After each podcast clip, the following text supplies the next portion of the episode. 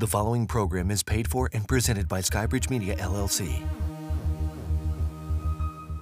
Hi, I'm Anthony Scaramucci. Welcome to a very special edition of Wall Street Week. Today we're going to hear from Dr. Ben Bernanke and Professor Larry Summers, two of the world's greatest economists and most influential thinkers. And I'm Gary Kaminsky. Today we bring you the best moments from our interviews with these two gentlemen who helped lead this country through the 2008 financial crisis.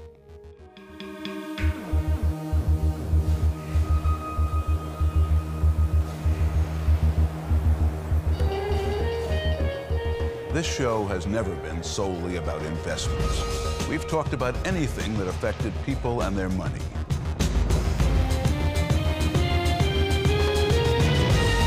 From Times Square in New York City, the new Wall Street Week. Humble Southern beginnings and a British private school. Larry Summers and Ben Bernanke came from very different backgrounds, but both ended up loving baseball, going to Harvard, and working at the White House. I want to take you back to growing up in the small town, Dillon, South Carolina. What was your childhood like? Well, it's a small southern town, um, economically pretty challenged. Uh, when, when, I grew up there, it was agriculture, some textiles. Our family were the uh, town pharmacists. My grandfather, who was born in Europe, um, moved down in 1941, started a drugstore. And my father and his brother took over for my, my grandfather. And uh, they were sort of like the town medical practitioners. People would come and ask them um, about, uh, you know, different illnesses and things of that sort. And I worked in the drugstore. It was a good experience in many ways. It was a chance to see how people live in a small town and how uh, how hard it is to make a living. Seeing how real business works. Mm-hmm. Uh, you said seeing how the struggles. What did that set you up for later in life in terms of that? My father was uh, the town pharmacist, and he uh, he gave people credit a lot of people couldn't pay. Right. And uh, they would come in, and he would talk to them about you know what they what they could pay, and uh, it was a pretty tough pretty tough time. And still, Dillon is still. Uh, had a lot of economic challenges even today. Giving yeah. people the ability to borrow what they couldn't afford. Did that years later shape your thinking about interest rates and how the availability of credit is so important for the well, economy? Well, I thought about it. I thought about it because um, my father was a small businessman. There were some uh, chain stores coming in on the highway, so he knew he was going to get competition, right. right? So, so he and his brother sold the Main Street store, and they borrowed money to build a bigger store, and he had to get he had to get a bank loan for that. And I remember him talking to me about getting the bank loan. And uh, as a small businessman, he needed to have the so, access to the credit. To, so to safe to say that that years later, that did actually have an impact on you when you were thinking about availability of credit and what it means to the real economy? Well, credit is critical. You can't you can't make an economy work without without credit, and uh, that, that was my my research as an academic. I studied that, and that was my concern in the financial crisis that credit was going to freeze and that people were just not going to be able to get uh, a loan if they needed one or or get the kind of uh, financing if they needed it. You managed to get yourself into Harvard. And by the way, this is a fantastic book. Uh, ben Bernanke, The Courage to Act, uh, highly recommended. I finished the book over the weekend. Love a lot of the personal stories growing up, but also the stuff that you did at the Fed. But let's talk a little bit about that. You got yourself into Harvard. Mm-hmm. You had to save up to, to do that. What, what kind of jobs did you have? In those days, you could actually, um, you know, earn enough money, you know, working whatever to uh, to pay part of your cost at a place like Harvard. I was a construction worker. I was a manual worker, um, carrying cement and sheetrock and those kinds of. Things I was really built at that point. I was in tremendous shape. And then when I was in college, I worked at uh, south of the border, which is a, a tourist. Uh, attraction. Very, very famous nearby place. Dillon, yeah. Even though you grew up in a small town in the South, when you got to Cambridge, you said you felt super comfortable. Tell us why. Well, because I was bookish. I was somebody who loved ideas, and Cambridge Massachusetts at the time, Harvard, MIT are both in this relatively small city, and um, it's a place where you could uh, learn about practically anything. I remember spending time looking through the course catalog and seeing, my gosh, you can study Swahili, you can study um, French history, whatever you want to look at. Let's talk about the uh, the title of the book, uh, "The Courage to Act." How'd you come up with that title? Well, my wife suggested it. We talked about it for a while. Um, you know, I think the thing about the crisis and the period after it, it there were some really tough decisions to be made. very high stakes, and they were made in um, under great uncertainty in a very tough political atmosphere. And they were people at the Fed, people at the Treasury, the President, some members of Congress. Often, the, the biggest, toughest part of the decision was having the courage to, to take the action because a lot of what was going on was very scary or very unpopular, and we had to do what we had to do. Tell us a little bit about your childhood. Where'd you grow up? I grew up in uh, suburban Philadelphia, went to uh, public school, uh, played tennis, um, had two younger had two younger brothers. Uh, came from a family where both my parents were uh, economists, and so somebody said that since one of my parent, one of my brothers is a lawyer, and the other brother's a psychiatrist, that they had a lawyer, doctor, and someone to go into the family business. I don't know anybody who grew up in Philadelphia that's not absolutely passionate about Philadelphia sports. Uh, is that something that uh, you grew up as well? I grew up passionate about the Phillies, Eagles, and 76ers. Uh, 50 years in Boston, 45 years in Boston, has moved that a bit. So now I'm a little bigger on the Red Sox and the Patriots. But after I've seen how the Red Sox and Patriots do, I still check out the Phillies and Eagles. What kind of kid were you? Did you get in trouble? Were you a troublemaker? What do you think, Anthony? I think you had a little bit of everything. I think you were. I think you were frisky. was, no, I would not say that I was the wildest. Were kid you on the the block. valedictorian? Nah, I wasn't that either. Didn't do enough. Didn't do my homework reliably enough uh, for that. But uh, yeah, I was in the chess club and the math club and stuff like that. That's it. Fantastic. Any uh, additional role models just growing up that weren't necessarily career role models, but just life life lesson role models? I'm not sure that I exactly had uh, role models. I came from a family of very liberal uh, parents, and uh, I we went to England for a year because my father was on sabbatical, and I was going to go to a private school there. And uh, because it was England and traditional, they insisted on interviewing not just the kid, but interviewing uh, the parents as well. And so the, my mother and my father and I were there, and uh, the guy asked me, headmaster asked me who my favorite president was, and I said Franklin Roosevelt. And he said, Franklin Roosevelt? And I said, yes, Franklin Roosevelt. He got us out of the Depression. He caused us to win World War uh, II. And the guy continued to express that he was shocked. And my father almost lost his temper and said, Excuse me, Franklin Roosevelt was elected by the American people four times. And the guy had served with a set of very conservative people in the war who hated Roosevelt. And he always supposed that Roosevelt was hated by uh, the American uh, tells you a people. lot about bias Far, uh, far uh, from it. I did. I did end up going uh, to to uh, that school because my mother successfully restrained my father.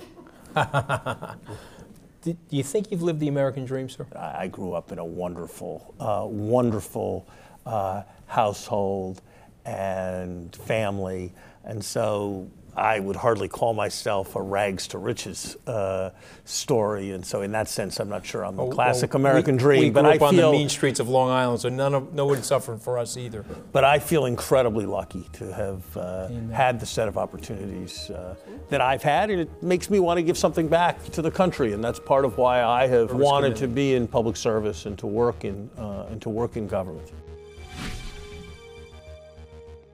Hi, I'm Ken Langone. I'm Carl Icahn. I'm Ben Bernanke. Barry Rosenstein. Larry Summers. Jeffrey Gundlach. Dick Grasso. Liz Ann Sonders. David Rubenstein. Andre Agassi. Jeff Smith. Lee Cooperman. I'm Dave Petraeus. Don Drabkin. Jim Chanos. Byron Wien. I'm watching Wall Street Week. I'm watching Wall Street Week. I watch Wall Street Week. I watch Wall Street Week. I'm watching Wall Street Week. I was a guest on the original Wall Street Week, I was on the old Wall Street Week. and I'm pleased to be on the brand new Wall Street Week. And I hope you are too. And you should too. I'm sure you will too. Wall Street Week is sponsored in part by Hightower, an unobstructed view. Imagine a business built on the premise that delivering straightforward financial advice is the right thing to do. A firm that places investor trust at its foundation, rising above the discord of an industry compromised by conflicts of interest. Hightower is the new blueprint for financial advice. We live by the fiduciary standard, a legal pledge to put our clients' interests first. Not because fiduciary is the latest fad, but because it's what we were built to do. I used to dread getting up and going to work. I was done with the corporate grind. I was tired of being a starving artist. And I started looking around for a business that I believed in, and I kind of wanted to do something a little more green. My SCORE mentor helped me take the first step. He helped me create a business plan and helped me implement it. They've really taught me how to think big. SCORE helped me to make the unimaginable possible. All for free. I'm here because of SCORE. I'm here because of SCORE. Get your free business mentor at score.org. Dr. Ben Bernanke steered the country through one of its worst financial storms. He talks about the tremendous responsibility of being the chairman of the Federal Reserve during and following the crisis. Most people in the industry think that the crisis started when the Bear Stearns hedge funds collapsed in the summer of 2007. Do you agree with that? Yeah, I, I think that's about right. Um, before that, we, we did know, of course, that house prices were, had been very high and that they were already beginning to decline. They began falling in 2006. Um, we also knew that subprime mortgages and other kinds of lower grade mortgages were not doing well. There were a lot of losses there. But what we didn't appreciate was that this was going to trigger a, a, really broad financial crisis, a panic in the financial markets. And we only began to see inklings of that in the summer of 2007. Were you having communication, or was, was members of the Fed having communication with the executives that were running the various firms? Yeah, all the time. I'm not necessarily me personally, although I did talk right. to executives regularly. We had great intelligence about what was going on, but even people on Wall Street didn't have that clear a vision of what was what was actually happening. I can still remember the Sunday night, mm-hmm. uh, being here in the city when uh, it was evident that Lehman was going to mm-hmm. collapse the next day. Uh, it feels like yesterday to me. Tell me about that night. What was like for you? We were really worried that if it failed, it would cause the financial panic, which was already pretty serious, to go up another level and really create a huge problem for the economy. So we tried really hard to save it. What we did was we used the same strategy we had used with Bear Stearns, another company, earlier that year, and we brought two potential buyers, two other companies to New York you know, to try to get some kind of deal done so they would buy Lehman and take it off the market. And there was just too much, uh, too many losses. And so in the end, it failed, created a lot of uh, problems in the markets, but we tried really hard to save it. We just weren't able to do it. I want to talk about. I want to put it in the context of history, like the Panic of 1907 or the uh, the, the, Great Depression in 1929, and your opinion of these sorts of banking failures and the impact that it has on the psychology of the markets. Well, yeah. So, so the, the Federal Reserve was actually created uh, about 100 years ago precisely for the purpose of addressing banking panics. A banking panic in the old days, it was just a situation where people lost confidence in their bank and there was no deposit insurance before 1934. So people would line up, pull out their money, and the bank would fail because they couldn't pay everybody off. I mentioned the Sunday of Lehman. I think Friday, that was the scariest day that I remember because that was the day where everybody was going to the banks and taking cash out of ATMs. Mm. And in fact, I remember local banks out on Long Island where Anthony and I live, they were actually running out of cash because of the amount of money that was coming at ATMs. Mm-hmm. Was that the scariest point for you? Well, that whole week, because uh, besides Lehman, besides AIG, besides a lot of other companies that were in serious trouble, we also had a run that week on the money market mutual funds. Like right. a lot of people have you know, accounts at money market mutual funds. Sure. Maybe you remember in September 2008, people lost confidence in those right. funds. Tell our viewers some of the steps that you had to take. Well, um, the first thing we, we tried to do was to be a lender of last resort, which meant that throughout the entire system, uh, investors were just, you know, just running away from risk every way they could, running away from illiquidity. No, everybody wanted to hold cash. Nobody wanted to hold um, uh, credit. Nobody wanted to hold other kinds of assets. Ultimately, we would lend cash to the money market funds, to the uh, commercial paper market, all different kinds of markets and institutions, trying to make sure that uh, uh, firms had the funding they needed to offer credit and to stay in business. You're up at the Congress. You're having this first big meeting to discuss the crisis. Tell our viewers a little bit about that meeting. We determined we were going to lend we were going to lend 85 billion dollars to AIG to pay it so we could pay its bills and take as collateral basically the whole company. We explained why we had to do it and why it was essential to protect the system. The senior senator there was, was sort of rubbing his, his chin. He said, I want you to understand one thing Nothing you've heard here tonight constitutes congressional approval for what you're about to do. He said, This is your call, your decision, and your responsibility. This is something you don't get a lot of credit for, but I'm going to state it here for the record. In July of 2007, in testimony, you said that this subprime crisis was about a $90 billion problem. But when it started to contage, if you will, or become mm-hmm. contagious, it became a bigger and bigger problem. You masterfully stepped in and you took big measures to stop it from a more broader contagion. So tell us some of those measures that you, you, you, you took. Well, you know, again, in the old days, it would have been just the banks and depositors pulling the money out of banks. But in a modern financial system, you've got banks, but you've also got securities dealers, you've got money market funds we just talked about, you got commercial paper, which is another type of market, which is uh, where cash is lent to to companies. So, for example, if you're Ford Motor Company and you want to finance your inventories, you borrow on what's called the commercial paper market. Commercial paper market was drying up. Nobody would lend in the commercial paper market. The Fed stepped in and began backstopping commercial paper so that people would have the confidence to lend in that market. And you were comfortable doing that, sir, because you had a longer term view uh, than that short term market panic. We did it ultimately because we're, we're a public institution and we wanted to help protect the economy. In fact, every loan we made was paid back with interest, and we, we turned over lots of profits to the uh, Treasury, reducing the deficit. You know, one of the reasons why subprime might have been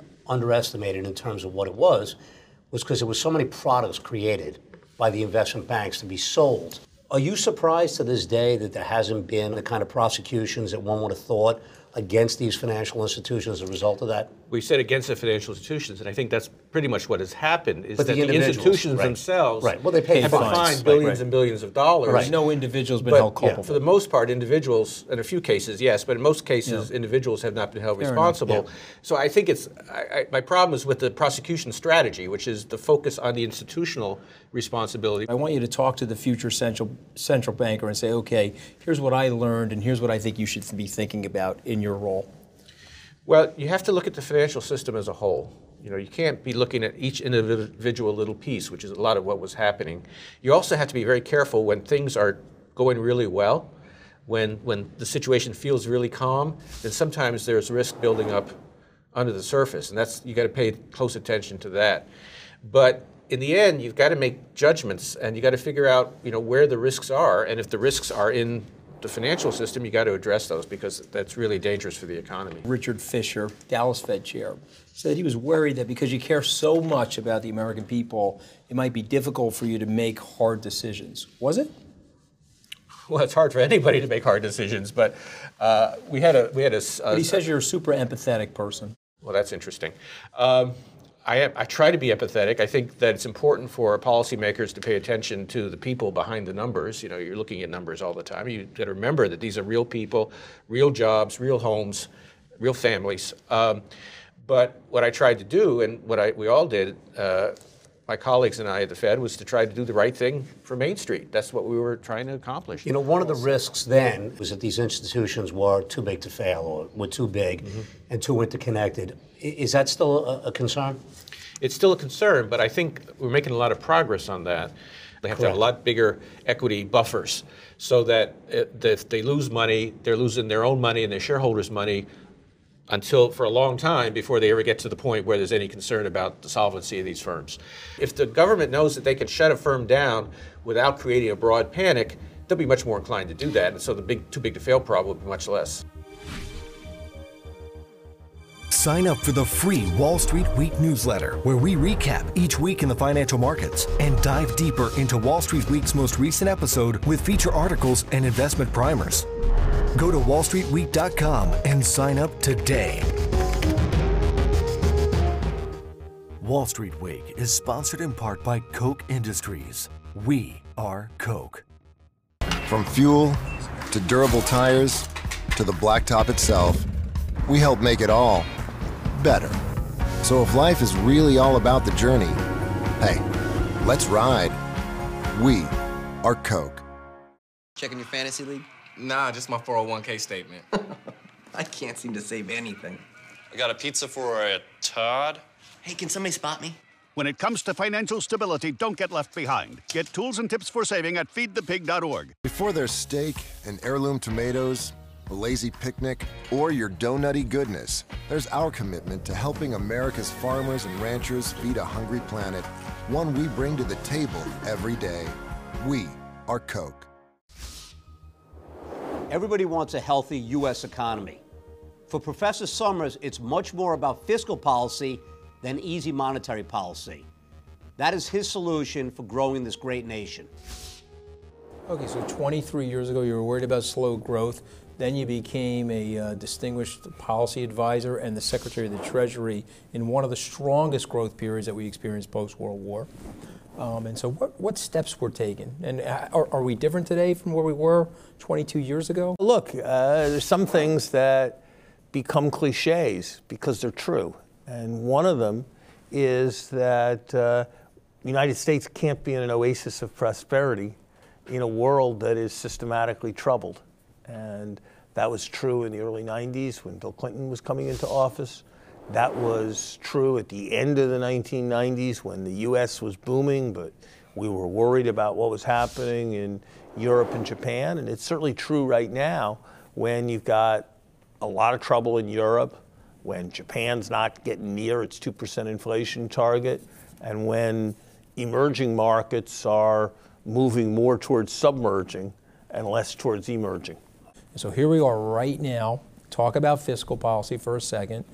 What would you put in place now? Would it be a infrastructure bank? Would it be? I would embark upon a 10-year, trillion-dollar program of infrastructure investment, which would initially be financed by borrowing, and when and if there was evidence that the economy was overheating, would be financed by an increase in uh, the gasoline tax and increases in uh, the carbon tax. The extra money people pay in automobile repairs because of excessive potholes on our roads works out to about a 40 cent a gallon gasoline tax.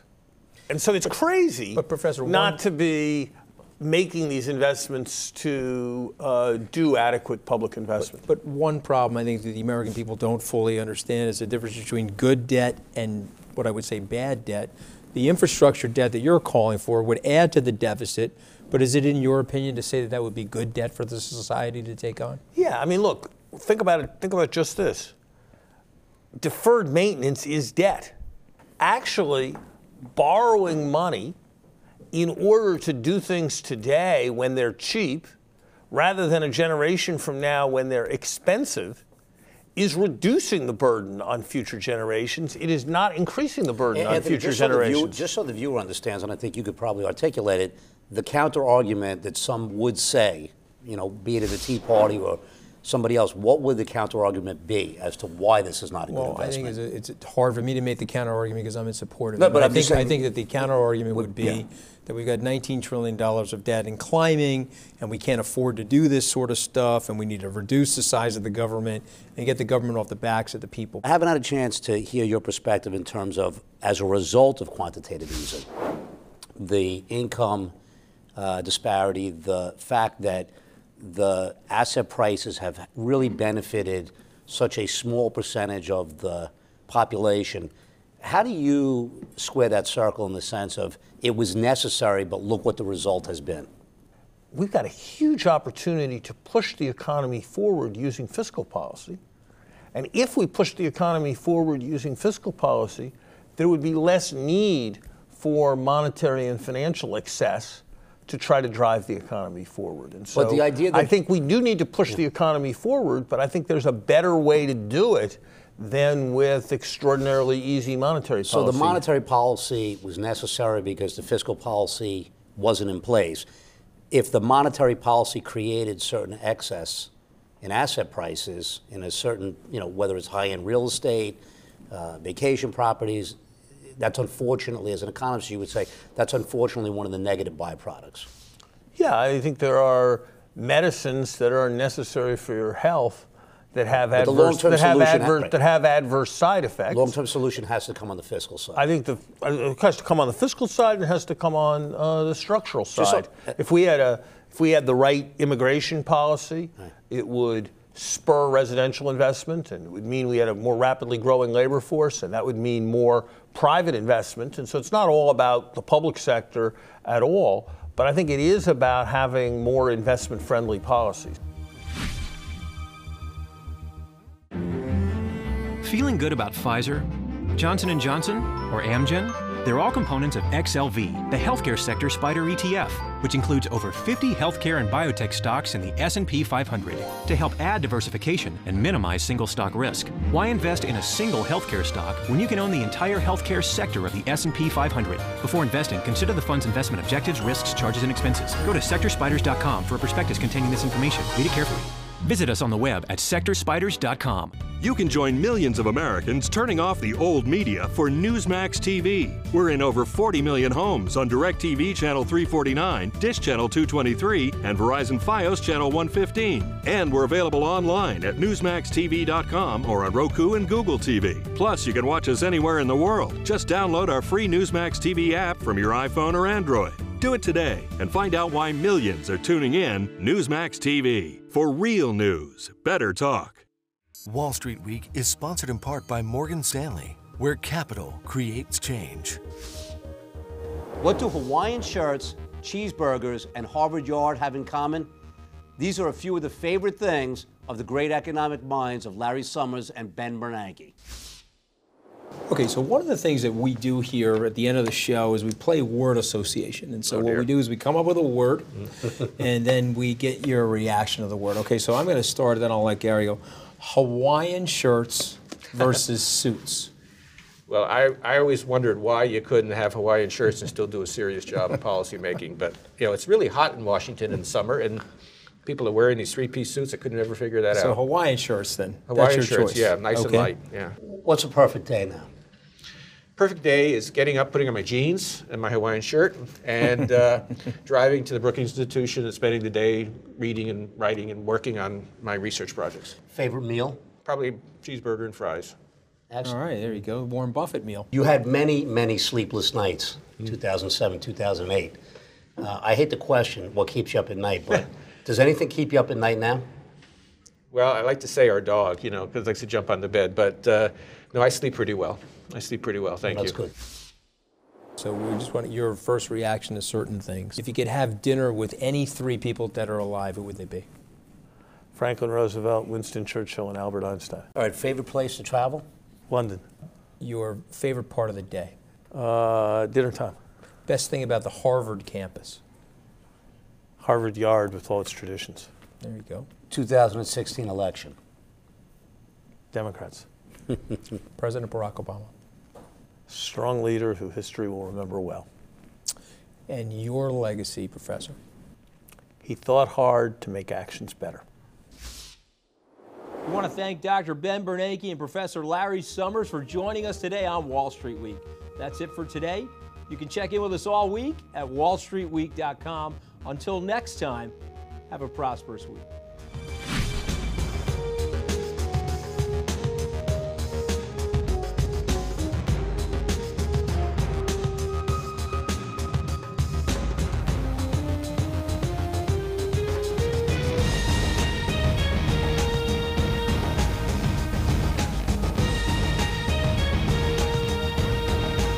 Program was paid for and presented by Skybridge Media, LLC.